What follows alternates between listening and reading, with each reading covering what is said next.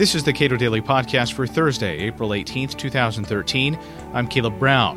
The 1920s offer a great example of how governments could tax and spend when the will is there. Amity Shlaes details some of this in her new book, Coolidge.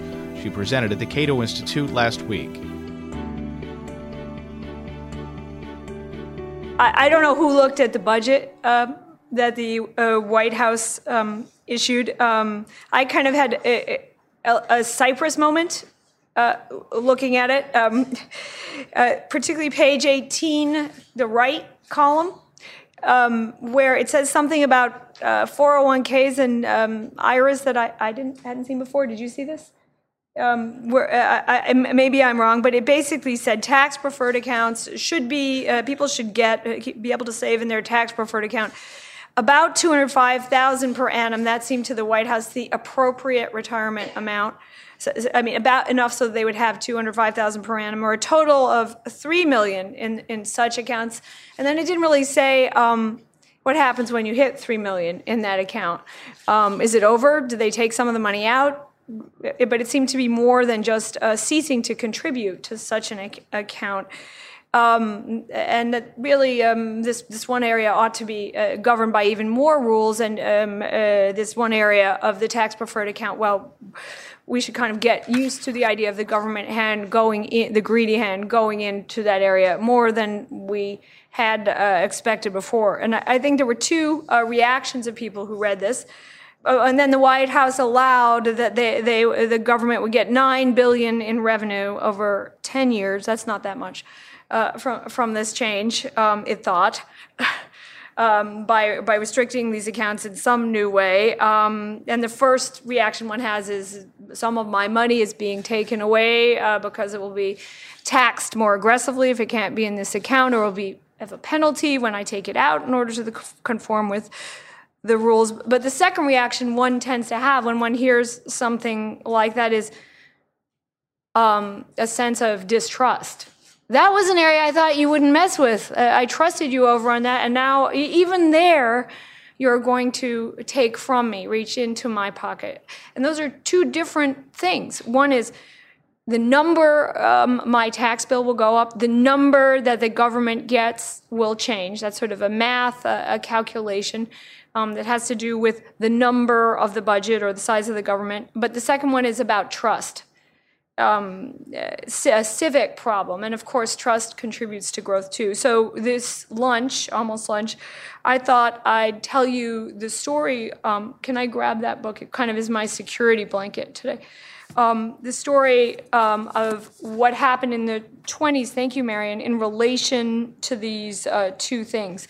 It's a little bit of a surprising story. Um, uh, Marion mentioned uh, in there that the tax rate got down to 24%, um, the top marginal rate, which, as you know, is below Ronald Reagan's 28%. Do you know the president whose rate was 24? It wasn't Calvin Coolidge, it was Hoover. Um, so I'm going to talk about that. Um, the story of the 20s tax experience um, is a tax triumph, but it's also a tax tragedy in some way for um, Coolidge, the, the president from 23 to 29, Hoover's predecessor, this 30th president of the United States. It's a real drama, um, and, and we don't usually have economic dramas, or we have them, but nobody else appreciates them. Uh, so what I like about Coolidge is, uh, you know, mostly presidents are war presidents, they're commanders in chief, right? And we know that economics takes heroes and bravery. Coolidge was an economic hero for us um, an economic commander in chief, an economic general, um, one who sometimes chose not to command and delegated to colonels. I'll talk about that, who refrained from commanding on principle of delegation and who won his war because he was a good general in that way. He got the tax rates down to 25. He got the revenues up. He, um, the one takeaway about Coolidge uh, for anyone, any year, any time, is that when he left office after those 67 months, he came in in 1923 upon Harding's death and left in March 29. The federal budget was actually lower than when he came in. Um, and right away, when you're talking to students or policy people, they'll say, Is that relative to GDP? Or is that real, uh, Amity? You know, the um, sophisticated people will ask questions like that.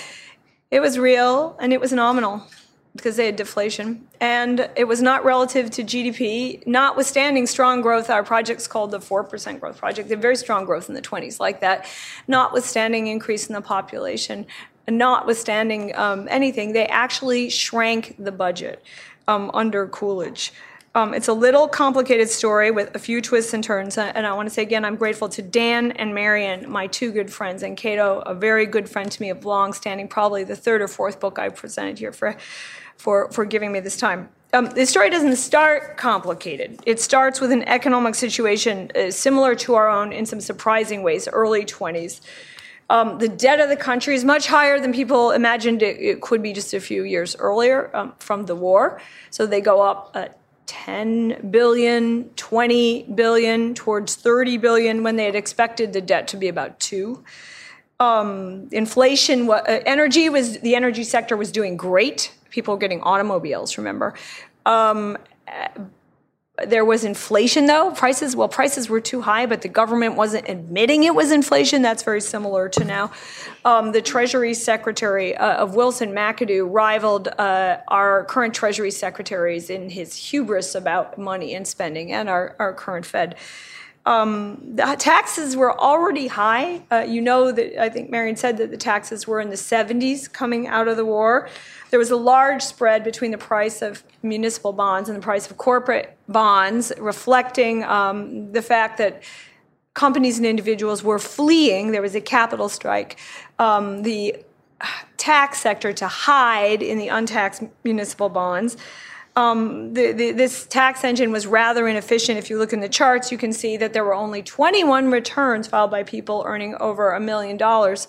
Um, in the early one of the early 20s years that meant a lot of people there were more millionaires than that a lot of people were hiding their money somewhere there was abiding troubling unemployment there were two groups that were kind of angry seeking entitlements um, remember, the progressive movement is on the march, and in Europe, there are outright revolutions. And a lot of the American soldiers coming home have seen the European Revolution, thought they might like to do something somewhat similar at home.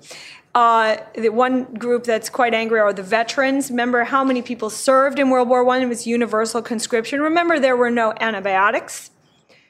Um, uh, remember that their wives did not work when these soldiers came home. So they came home in pain with the prospect of reduced employment um, and uh, not much help. And they wanted a pension, basically something like Social Security. That's the bonus that you've heard about.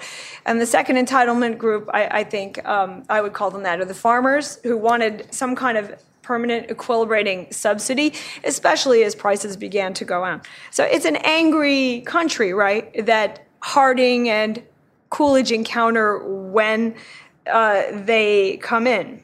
Um, there's very little voter trust. You don't trust the military very much after you've been through it often, right?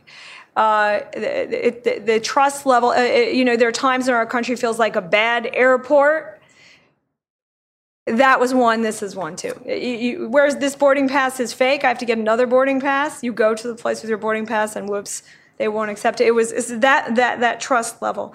There were riots. Coolidge actually came to prominence because of the way he handled the riot following the police strike in Boston. He put it down with force. Very bitter moment. Um, driven in good measure, I want to add, by unacknowledged inflation. The policeman would not have struck had prices not gone up 50 or 60 percent while their wages stayed the same.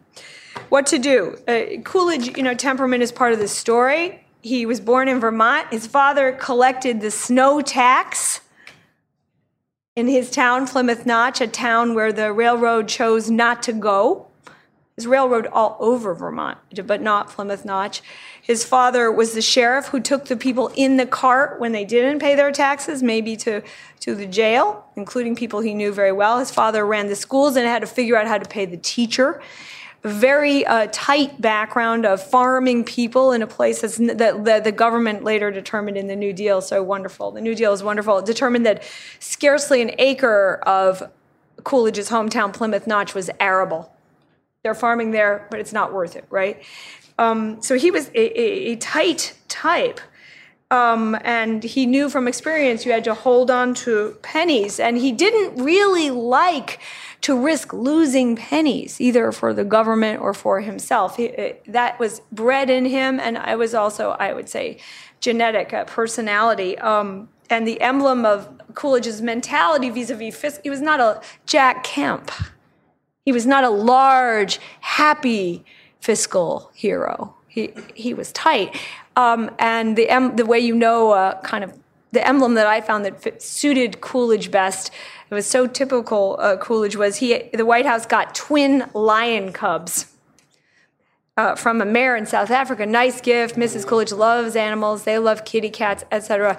The White House of the Coolidges, they named those lion cubs Budget Bureau and Tax Reduction and, and they were even weight. They were fed with steaks and kept at an even weight. So there wasn't a big old lion called tax cut and a little bitty weeny runty lion called budget bureau. They were even. And that is the Coolidge personality as he confronts, you know, what they're going to do. Amity Shlaes is author of Coolidge. You can watch the full event for the book at cato.org.